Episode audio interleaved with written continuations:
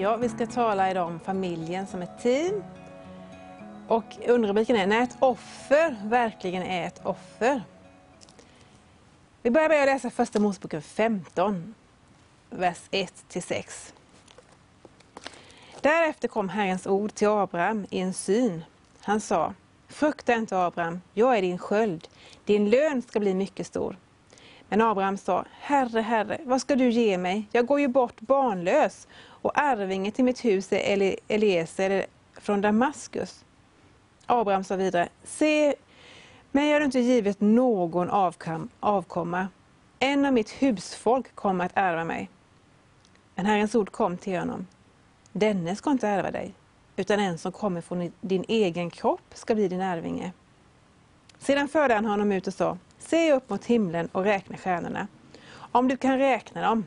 Och han sa till honom, så ska din avkomma bli. Och Abraham trodde på Herren och han räknade honom, och han räknade honom det till rättfärdighet. Wow! Gud säger här till Abraham att han ska välsigna, jag ska välsigna dig. Men Abraham säger det, men vadå? Jag har ju inte ens någon, några barn, jag har ju ingen avkomma. Och om jag inte ens har någon avkomma så har jag, så har jag ingen att lämna allt det till, om jag skulle få dina välsignelser. Abraham han ville ha ett barn, det var det han längtade efter, det var det han bad om, det var det han önskade, det var stort först på hans önskelista. Du kanske har någonting annat, du kanske också vill ha ett barn. Du kanske vill ha en man eller en fru. Du kanske vill att det ska bli en förändring i ditt äktenskap. Du kanske behöver ett mirakel, du kanske är sjuk, du kanske behöver ett ekonomiskt mirakel. Eller du vill att din tjänst ska växa, eller vad det nu än kan vara. Så har du kanske en väldig längtan efter någonting. Och det kan kännas som att Gud har glömt bort dig. Och kan vi inte vara lyckliga utan det, så är det inte en gudomlig längtan, utan det är lusta. Om det är viktigare för oss än Gud, så kan vi fundera på det. Fundera på, är det viktigare att du får det där bönesvaret än Gud själv? Vi fortsätter i Första Moseboken 21, vers 1-3. Herren såg till Sara, Herren såg till Sara så som han hade lovat och Herren gjorde med Sara som han hade sagt. Sara blev havande och födde en son åt Abraham på hans ålderdom, just vid den tid som Gud hade sagt honom. Abraham gav den son som Sara hade fött åt honom namnet Isak. Varför väntade Gud så länge? Gud sa ju att han skulle ge honom en son, men så dröjde det kanske 20 år innan det blev bönesvar. Han var 100 år. Han var 100 år och Sara var 90 år när de fick sin lilla Isak. Och det hade gått 20 års tid. Hennes, Saras moderliv var helt dött. Så att de behövde ju inte bara ett bönesvar, de behövde ett mirakel. Och jag vet inte om du tycker det, men om du väntar och bett för något länge så, så tycker vi oftast att bönesvaret kommer alltid för sent. Varför ska det dröja så länge? Och om vi läser i Andra, andra krönikeboken 16 och 9 så står det så här. Herrens ögon överfar hela jorden för att han med sin kraft ska hjälpa dem som med sina hjärtan ger sig hän åt honom. Alltså han tycker om att, att hjälpa dem som, som, som älskar Gud, som ger sig hän åt honom. Han älskar det Gud, han älskar att hjälpa. Och Berta och Maria de var ju goda vänner med Jesus. Och deras bror Lazarus var ju jättesjuk och döende. Och de skickade efter att Jesus skulle komma, men han kom inte. Och så dog eh, Lazarus och Jesus kommer och han är redan död. Och varför kommer du så sent, undrar tjejerna. Men då så gjorde han ett mirakel. Han gjorde ett mirakel så Lazarus blir levande. Och kanske det känns så för dig, som att allting har dött och det är kört. Men Jesus kan komma med ett mirakel. Om någonting har dött, en dröm eller en längtan eller önskan, ett behov, då spelar det ingen roll hur dött det är, för Gud kan komma och väcka till liv. Ingenting är för svårt. Gud är mäktig och det är därför han inte har så bråttom. Gud har, man kan ju tycka det, men varför kommer du alltid sista minuten Gud? Gud har aldrig bråttom. För han kan göra ett mirakel i alla sammanhang. Om vi läser första Moseboken 16,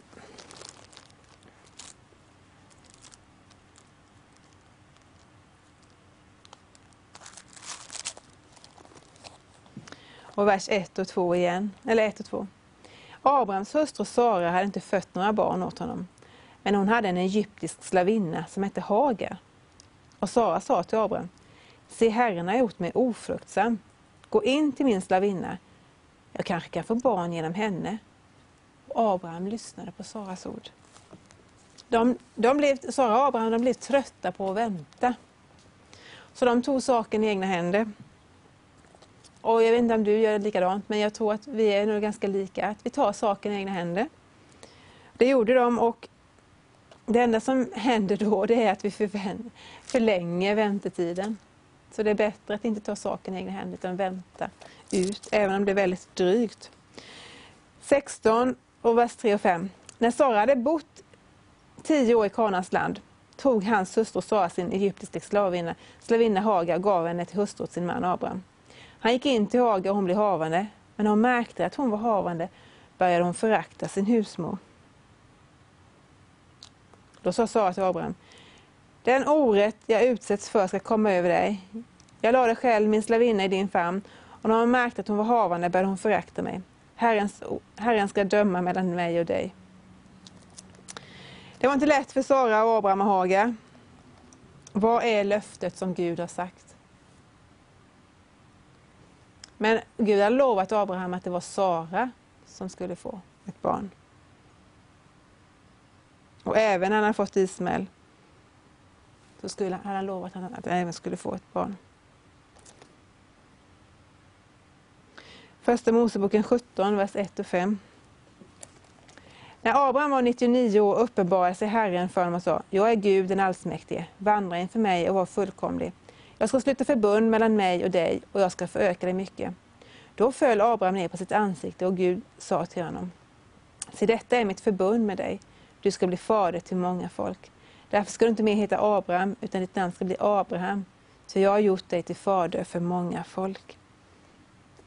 Abraham och Sara hade inte behövt vänta så länge om de inte hade haft is Ismael. Vi kan göra likadant, vi tar saken i egna händer utan att fråga så strular vi till det. Och varje handling får konsekvenser. Om du har en, en så kallad Ismael i ditt liv så betyder det inte att Gud inte kommer att välsigna dig. Och Abraham visste att han var gammal och ofruktsam, men han trodde på Gud i alla fall. Och här kommer ett av mina favoritbibelverser, Romarbrevet 4. Och vers 18-20. Det står så här. Där allt hopp var ute trodde och hoppades han att han skulle bli fader till många folk, som det var sagt. Så talrika ska dina efterkommande bli. Han sviktade inte i tron då han tänkte på att hans egen kropp saknade livskraft. Han var då omkring hundra år och att Saras moderliv var dött. Han tvivlade inte otro på Guds löfte utan blev istället starkare i tron och gav Gud äran. Han var övertygad om att det Gud hade lovat, det var han också mäktig att hålla. Han tvivlade inte och ge inte upp. Ge inte upp vad du nu står och ropar till Gud om eller ber om. Bönesvaret kommer. Ditt äktenskap, det, det, kommer bli bättre. Det kommer bli en förändring. Alltså Gud kan förändra varenda människa. Kanske du har e-, ett äktenskap som är riktigt på botten, riktigt, riktigt dåligt. Din man eller din fru, de lever liksom ett kaosliv. Men Gud kan frälsa och förändra och förvandla, hela och göra allting nytt och, och göra, ja, men göra vilken mirakel som helst. Så när allt hoppar ute så trodde Abraham att det skulle bli som Gud hade sagt. Och det är ett ord till dig med i din situation i ditt liv. Kanske dina barn inte är frälsta. Och du tänker, men hjälp, nu har jag bett och bett och bett och bett. Jag träffade nu i somras, när jag var på ett ställe. Då var det en man där som berättade att han hade varit ofrälst hela sitt liv. Han hade varit ute och supit och slåss och gjort massa dumheter. Och hans pappa var frälst, mamma var frälst. De hade bett för honom i alla år. Men så dog de. Så de fick aldrig se sin son bli frälst. Men när föräldrarna var döda, då blev han frälst. Och nu är han en brinnande kristen och går ut och evangeliserar och predikar och berättar om Jesus för alla. Så äh, det lönar sig att be. Dina barn kommer bli frälsta. Även om det känns som att det är hopplöst och det är kört. Nej, det kommer, de kommer bli frälsta. Eller vad det nu är du behöver. Ett arbete eller du behöver bli frisk. I Första Moseboken 21 och vers 1 och 3.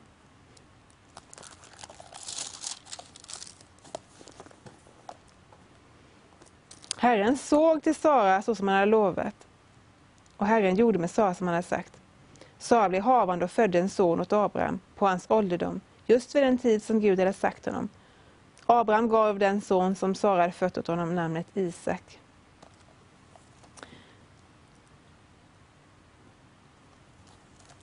Gud vill testa vem som var först. Isak var ju väldigt viktig för Abraham. Ni kan ju tänka att han var väldigt glad när han fick sin älskade son efter så många år. Äntligen får han sin son och han var överlycklig. Gud prövade Abraham för att se om han skulle ge upp Isak till honom i tro och lydnad. Och när Gud såg att Abraham var villig och lydig sände han en bagge att offra. Han ska offra sin son där, så tänker man, men hjälp, alltså, äntligen har han fått sin son och nu ska han offra honom. Och han är villig att göra det. Han har gjort det en gång med Ismael, offrat sin son där.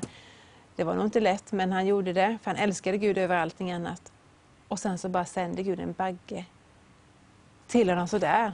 Det var ju ett mirakel också, att Gud bara sände en bagge där precis. Och så vänder han sig om och så får han se den här baggen och så kan han offra honom istället.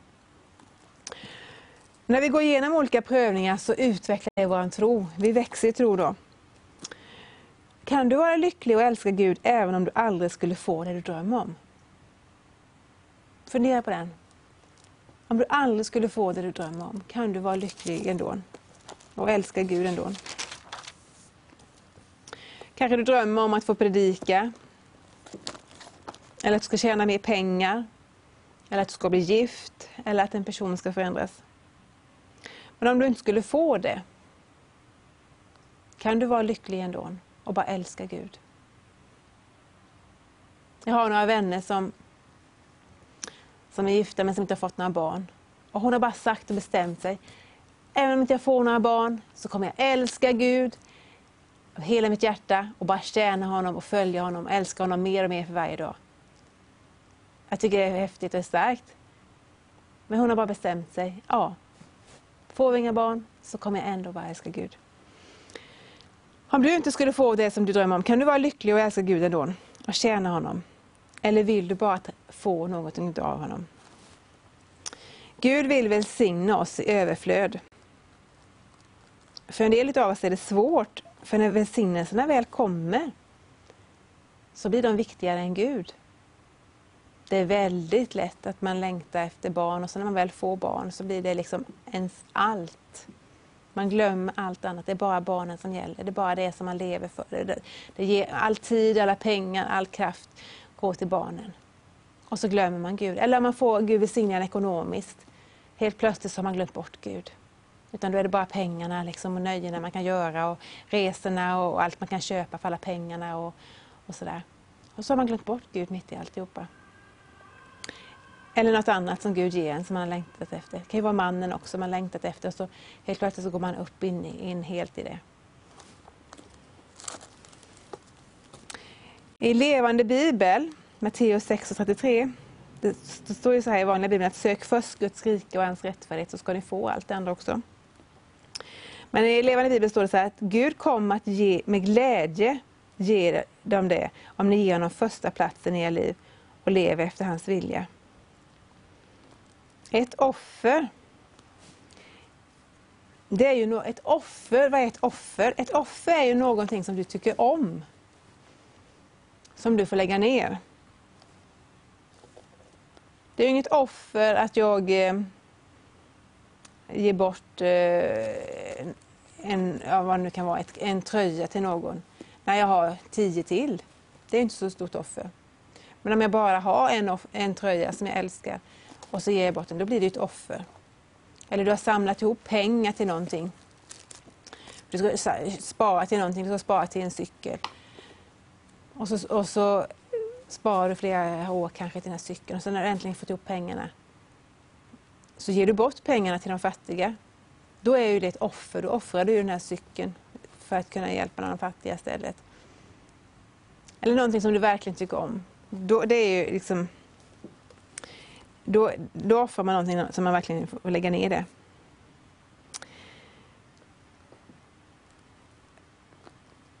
Har du, har du lagt ner inför Gud dina barn, din man, din fru, din tjänst, ditt liv, ditt rykte, din stolthet inför Gud. Vi kan ju vara väldigt sådär att vi väldigt måna om vårt rykte. Vad ska folk tycka och tänka om oss? Och vi ska vara så välartade och fina och ordentliga och putsa på våra fasaden eller utsidan. Liksom. Men på insidan kan det ju vara fullständigt kaos eller man har massa orena tankar eller ja, allt möjligt. Att man får lägga ner det där. Och att inte bry sig om sitt rykte, vad alla tycker och tänker om så man blir fri. Att man blir fri från liksom människofruktan och vad alla tycker och tänker om en, vad alla säger om en. Så att man kan leva ut sin kallelse till 100 procent i sin potential, det som Gud har lagt ner i var och en av oss. Det finns så mycket som hindrar oss från att vi ska kunna tjäna Gud. Ja, vad ska folk tycka och tänka om oss? Vad ska, rädslor, tänk om jag misslyckas? Eh, om, jag inte, om, jag, om jag gör bort mig? Om jag ja, inte gör som alla andra?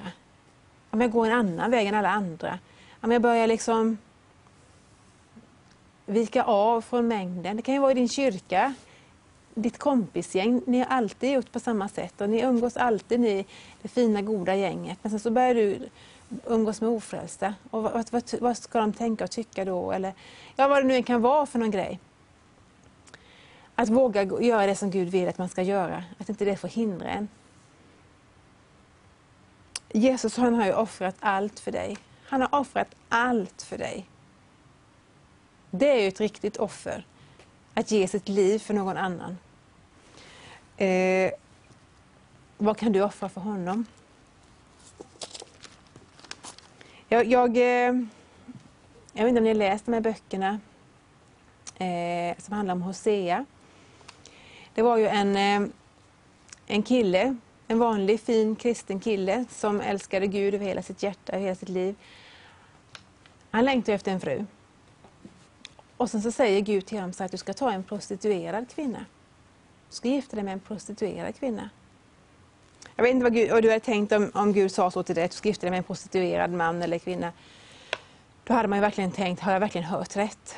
Nej, men det kan ju inte du mena Gud, att jag ska gifta mig med en prostituerad. Det kan du väl inte mena att jag ska ha? Jag är ju en fin kristen. Ska, ska du ge mig något sånt? Men här Hosea i alla fall, han var lydig Gud, även om det verkligen var mot alla normer och vad alla andra tänkte och vad alla andra tyckte skulle vara det bästa. Han var lydig Gud, så han gjorde det. Han gifte sig med en prostituerad.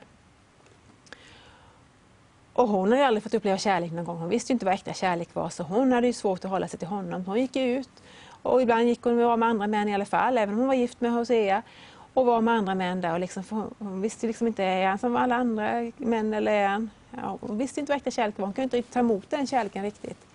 Så hon var med alla andra män och lämnade Hosea. Men Hosea köpte tillbaka henne, tog henne tillbaka i alla fall, för det är min, min älskade hustru. Och hon, eh, det var ju inte lätt för Hosea, det var ju en kamp och strid och så, men han, han älskade henne och visade henne kärlek gång på gång på gång på gång. Tills hon fattade att han, han, han älskar mig verkligen. Han älskar mig. Och när hon började gensvara och förstå vad det handlade om, vad kärlek handlade om, så ändrade hon sig och vände sig och Så att Hosea. Och det här är ju eh, också, det var ju en berättelse om Hosea i Bibeln, men det är också en bild på hur Gud gör med oss. Hur han visar sin kärlek till oss gång på gång på gång på gång.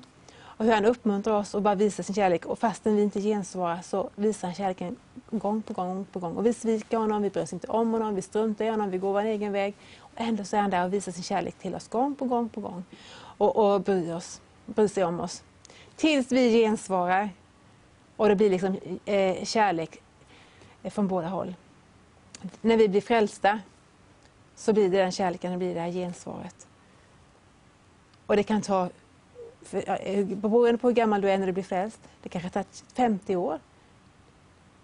Tänk att någon har visat kärlek, 50 års tid försökt att visa sin kärlek och inte fått något gensvar, men fortsätter visa kärlek gång på gång på gång på gång tills man svarar.